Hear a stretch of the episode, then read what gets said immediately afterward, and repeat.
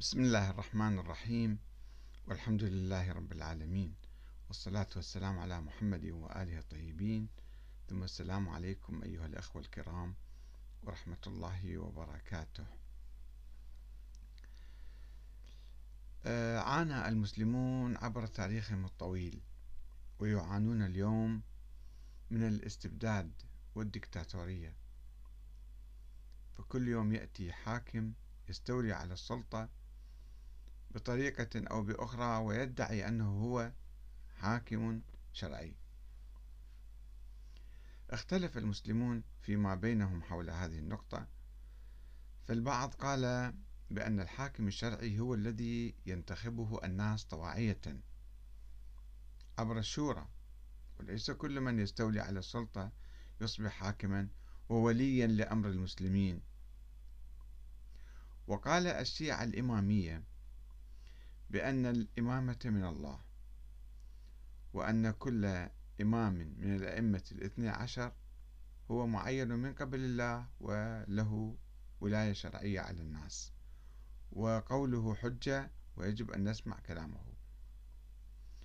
بعد عصر الأئمة بعد وفاة الإمام الحسن العسكري وافتراض قسم من الشيعة بوجود ولد له ثم تكون الفرقة الاثنى عشرية في القرن الرابع.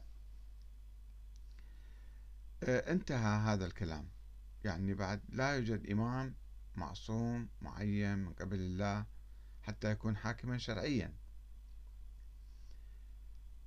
عبر مرور الزمن نشأت نظرية جديدة عند الشيعة هي نظرية المرجعية الدينية. المرجعية الدينية في البداية كانت تتمحور حول آه، الفقه والمسائل الشرعية. وأما هناك حديث ينسب للإمام المهدي الغائب أنه أما الحوادث الواقعة فارجعوا فيها إلى رواة حديثنا فإنهم حجتي عليكم وأنا حجة الله عليه حديث يعني يشك فيه علماء الشيعة لا يثبتونه ولكن مشهور هذا الحديث. ثم بعد فترة من الزمن افترض بعض الفقهاء بأن كل فقيه كل من يصل إلى رتبة الاجتهاد والفقه هو نائب عام عن الإمام المهدي الغائب. فقالوا نحن إذن نواب الإمام العامون. وقال بعضهم بأنهم الحكام الشرعيون. يعني كل واحد يأخذ الكتب يدرسها يجتهد فيها ثم يبدأ يفتي فيصبح حاكما شرعيا. وفي البداية كانت المسألة تقتصر على المسائل الفقهية على الإفتاء.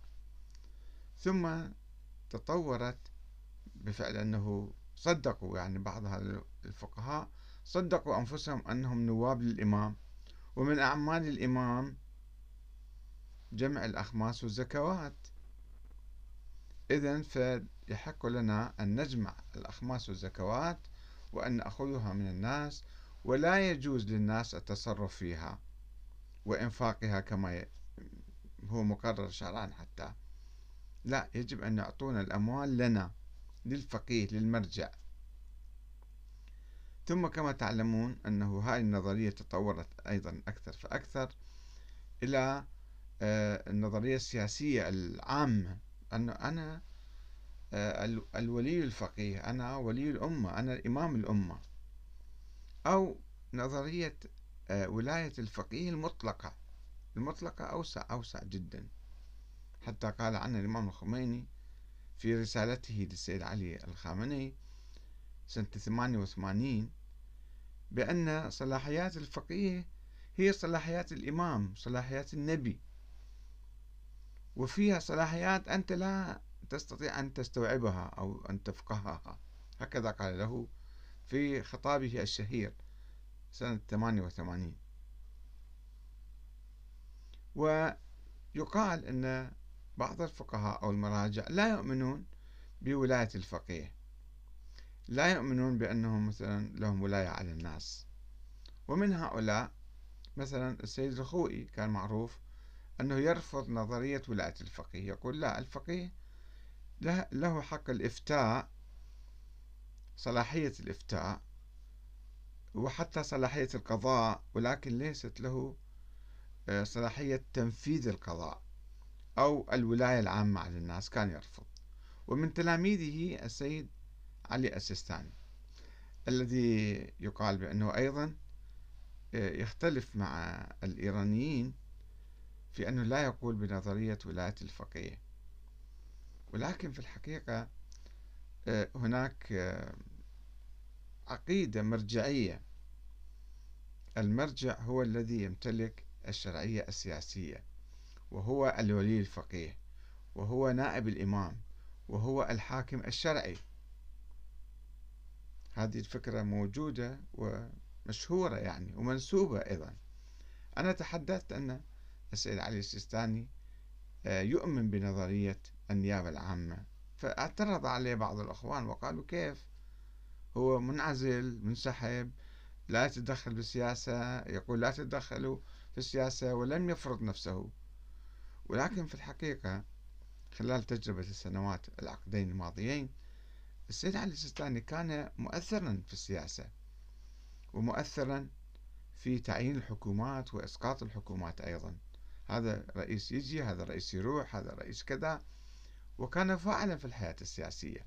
وحتى الآن من يعتقد به ويقلده وهم قطاع كبير من الشيعة في العراق وخارج العراق طبعا يعتقدون بأنه هو الحاكم الشرعي. بالرغم من أن السيد علي السيستاني دعم النظام الديمقراطي ودعم الدستور ودعا إلى آه، تطبيق الدستور والتصويت على الدستور ولكن في الثقافة الشعبية والثقافة الدينية عند المقلدين بأنه هذا النظام مؤقت تكتيكيا نقبل به إحنا. وأن النظام الديني الحقيقي وصاحب الشرعية الدينية الإلهية هو المرجع هو الولي الفقيه هو الحاكم الشرعي. أما هذا النظام الديمقراطي يعني يمكن نقبل به يمكن ما نقبل به نسمع كلامه من نسمع كلامه. مو مشكلة. فالبعض اعترض قال لا السيد علي السيستاني لا يقول بذلك. طيب أنا قمت بمراجعة رسالته العملية وفي بعض الموارد هو طبعا لم يكتب في ولاية الفقيه لم يكتب كتابا يقول أنا أؤمن بنظرية ولاية الفقيه ولكن يتبدى من خلال الفتاوى التي يقول لها أنه يعتبر نفسه هو الحاكم الشرعي وهو الأعلم لذلك يسمح بتقليده ويقول أنه والناس يقلدوه.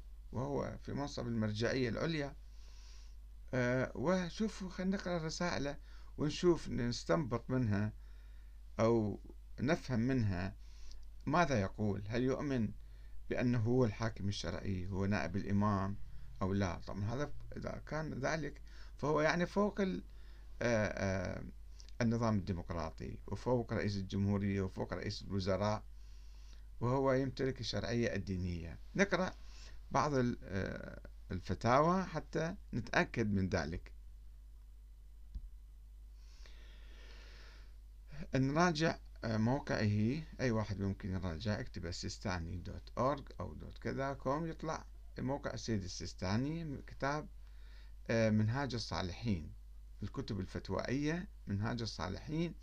الجزء الأول الطبعة المصححة والمنقحة هذا موجود في هذا. نفتح كتاب الخمس. كتاب الخمس ويتحدث أول شيء في الغنائم. الخمس من وين ناخذه؟ في الغنائم. ثانيا في المعادن. وفي مسألة رقم 1194 يقول قد مر أن المعدن مطلقا من الأنفال. وإلى أن يقول ينقسم إلى ثلاثة أقسام. القسم الأول آه ما إذا آه كان في الأرض المملوكة أو ما يلحقها حكما والمشهور بين الفقهاء أنه حينئذ آه ملك لمالك الأرض فإن أخرجه غيره بدون إذنه فهو لمالكها وعليه الخمس. ولكن هذا غير خالي من الإشكال إحنا شاهدنا ليس هنا أنه إذا صار تنازع فالأحوط لزوما لهما التراضي. بصلح أو نحوه فإن لم يتراضيا واحد يملك الأرض وواحد طلع مثلا المعدن من الأرض.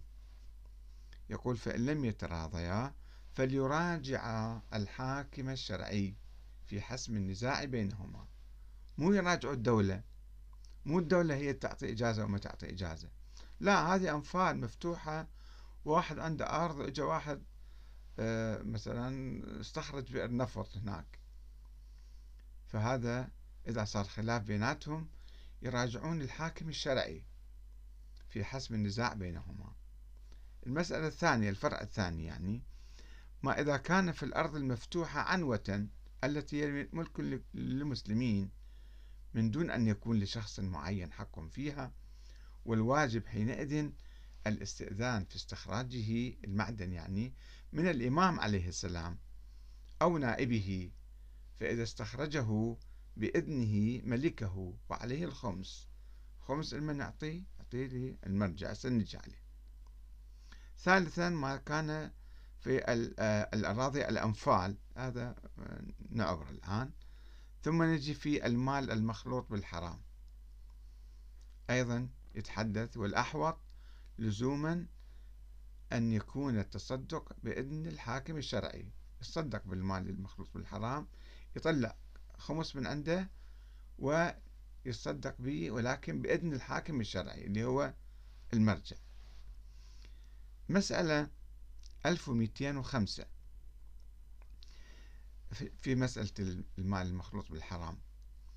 إذا علم قدر المال أو لم يعلم صاحبه بعينه بل علمه في عدد محصور فإلى أن يأتي فيقول وإن ادعاه أزيد من واحد فإن تراضوا بصلح أو نحوه فهو وإلا تعين الرجوع إلى الحاكم الشرعي في حسم الدعوى وأيضا يقول والأحوط لزوما تصدي الحاكم الشرعي أو وكيله لإجرائها أو وكيله لإجرائها. أن الحاكم الشرعي أو وكيل الحاكم الشرعي. من الحاكم الشرعي؟ هسه نجي نشوف. مسألة 1206 أيضا يقول إذا كان في ذمته مال حرام فلا محل للخمس فإن علم جنسه ومقداره وعرف صاحبه رده إليه وإن لم يعرفه فإن كان في عدد محصور فالأحوط وجوبا استرضاء الجميع. وإن لم يمكن عمل, عمل وإن لم يمكن عمل بالقرعة. وإن كان في عدد غير محصور تصدق به عنه. والأحوط وجوبا أن يكون بإذن الحاكم الشرعي. الحاكم الشرعي. آه نجي أيضا آه مسألة 1239 يقول آه إذا حسب ربحه فدفع خمسه ثم انكشف أن ما دفعه كان أكثر مما وجب عليه. لم يجز له احتساب الزائد مما يجب عليه في السنة التالية إلا بمراجعة الحاكم الشرعي. نعم يجوز له أن يرجع به على الفقير مع بقاء عينه. فإذا في الخمس أيضا مراجعة الحاكم الشرعي. مسألة 1264 يجوز للمالك دفع النصف المذكور يقسم الخمس طبعا سهم السادة وسهم الإمام. فسهم آه، السادة يدفعه إلى مستحقيه مع استجماع الشروط المتقدمة وإن كان الأحوط استحبابا الدفع إلى الحاكم الشرعي. حتى سهم السادة تعطيه لي المرجع الحاكم الشرعي. مسألة 1265 النصف الراجع للإمام علي عليه وعلى آبائه أفضل الصلاة والسلام. يرجع فيه في زمان الغيبة إلى نائبه. من هو نائب الإمام؟ الآن مثلا وهو الفقيه المأمون العارف بمصارفه. إما بالدفع إليه أو الاستئذان منه في صرفه.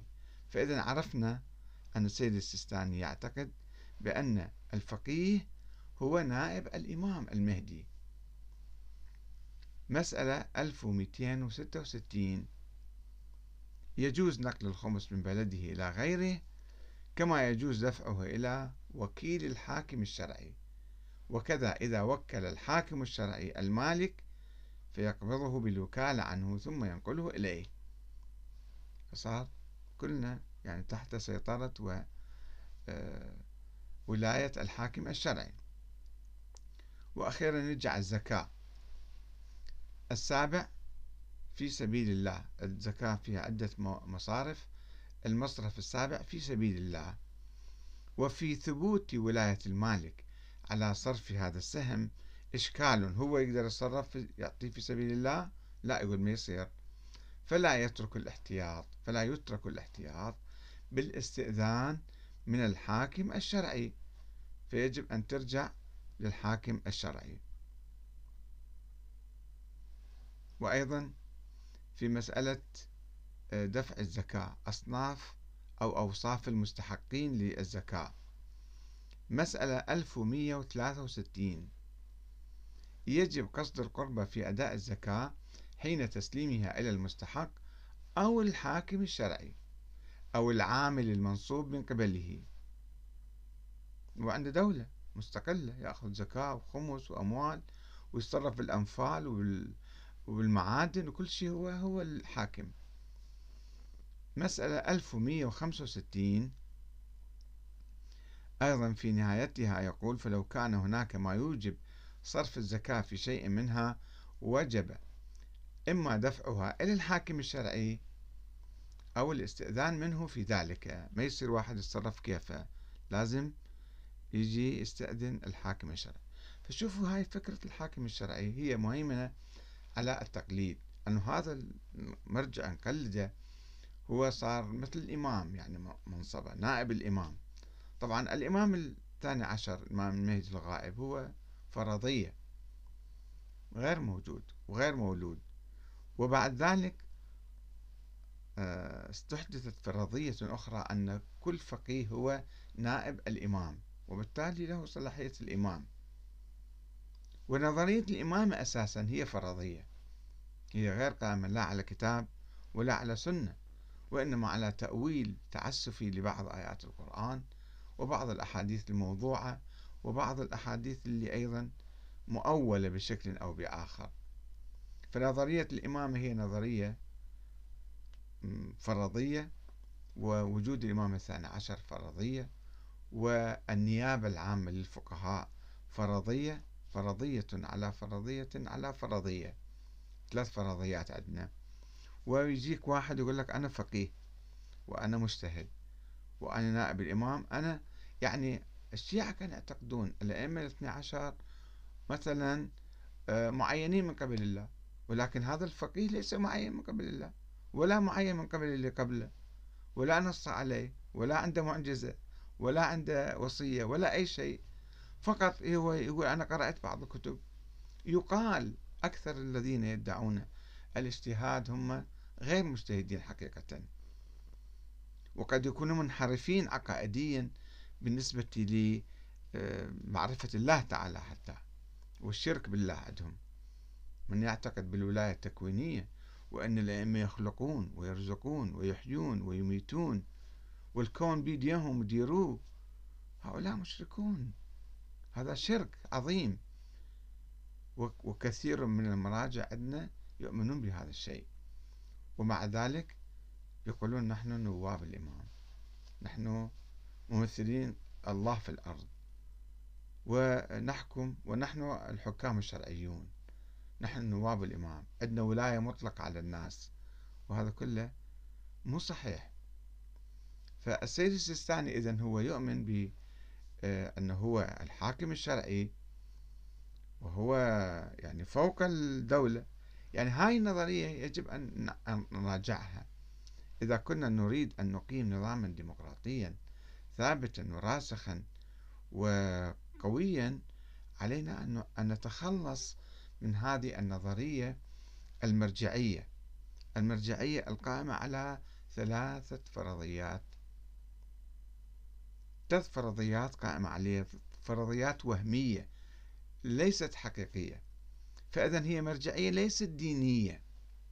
هي تدعي أنها مرجعية دينية ولكنها في الحقيقة مرجعية لا دينية. يعني لا تقوم على الدين إنما تقوم على أوهام تقوم على فرضيات وهمية وخيالية ولا يمكننا أن نقيم, نقيم النظام الديمقراطي بصورة صحيحة إلا بعد أن نتخلص من هذه النظريات الخرافية الداخلة آه، في الدين. وجعل هؤلاء الذين يدعون الفقه هم آه، فوق الناس. عندهم سلطة روحية سلطة معززة بالدين يعني بتأويل الدين بصورة تعسفية وإذا كان عندهم قوة وأيضا أحيانا يمتلكون القوة يفرضون أنفسهم على الناس بالقوة والإرهاب. وإذا المرجع راح مثلا يجي ابنه يقول لك أنا ولي الفقيه أنا ولي الأمة ويجب أن تطيعوني وتسمعوا كلامي وتخضعوا لي. و... هاي الثقافة الدكتاتورية اللي تخدر الناس وتستعبدهم. يجب أن نتخلص منها ونتحرر. كل إنسان يتحرر. أن هؤلاء كل هذا كلام. كلام. ما في حاكم شرعي. الحاكم الشرعي هو الحاكم الذي ينتخب من الناس ويكون عادلا. هذا هو الحاكم الشرعي فقط. ليس كل من قرأ لكم كتاب. والله أعلم صار مجتهد ولا مو ما صار مجتهد. مقلد. أكثر هؤلاء الذين يدعون الاجتهاد هم مقلدون أيضا. دعونا من مسألة الشرك بالله أو العقائد المنحرفة. هم يدعون الاجتهاد ولا يعرفون عندما تسألونهم أدلة بعض المسائل الفقهية لا يعرفون الدليل يقلدون السابقين ويقولون نحن مجتهدون. لستوا بمجتهدين وليسوا نوابا وليسوا حكاما شرعيين ولا ولاة فلا لا يمكن نتحرر بالحقيقة ونعيش بصورة ديمقراطية عادلة إلا بالتحرر من هذه الثقافة الدخيلة على الإسلام والتشيع. والسلام عليكم ورحمة الله وبركاته.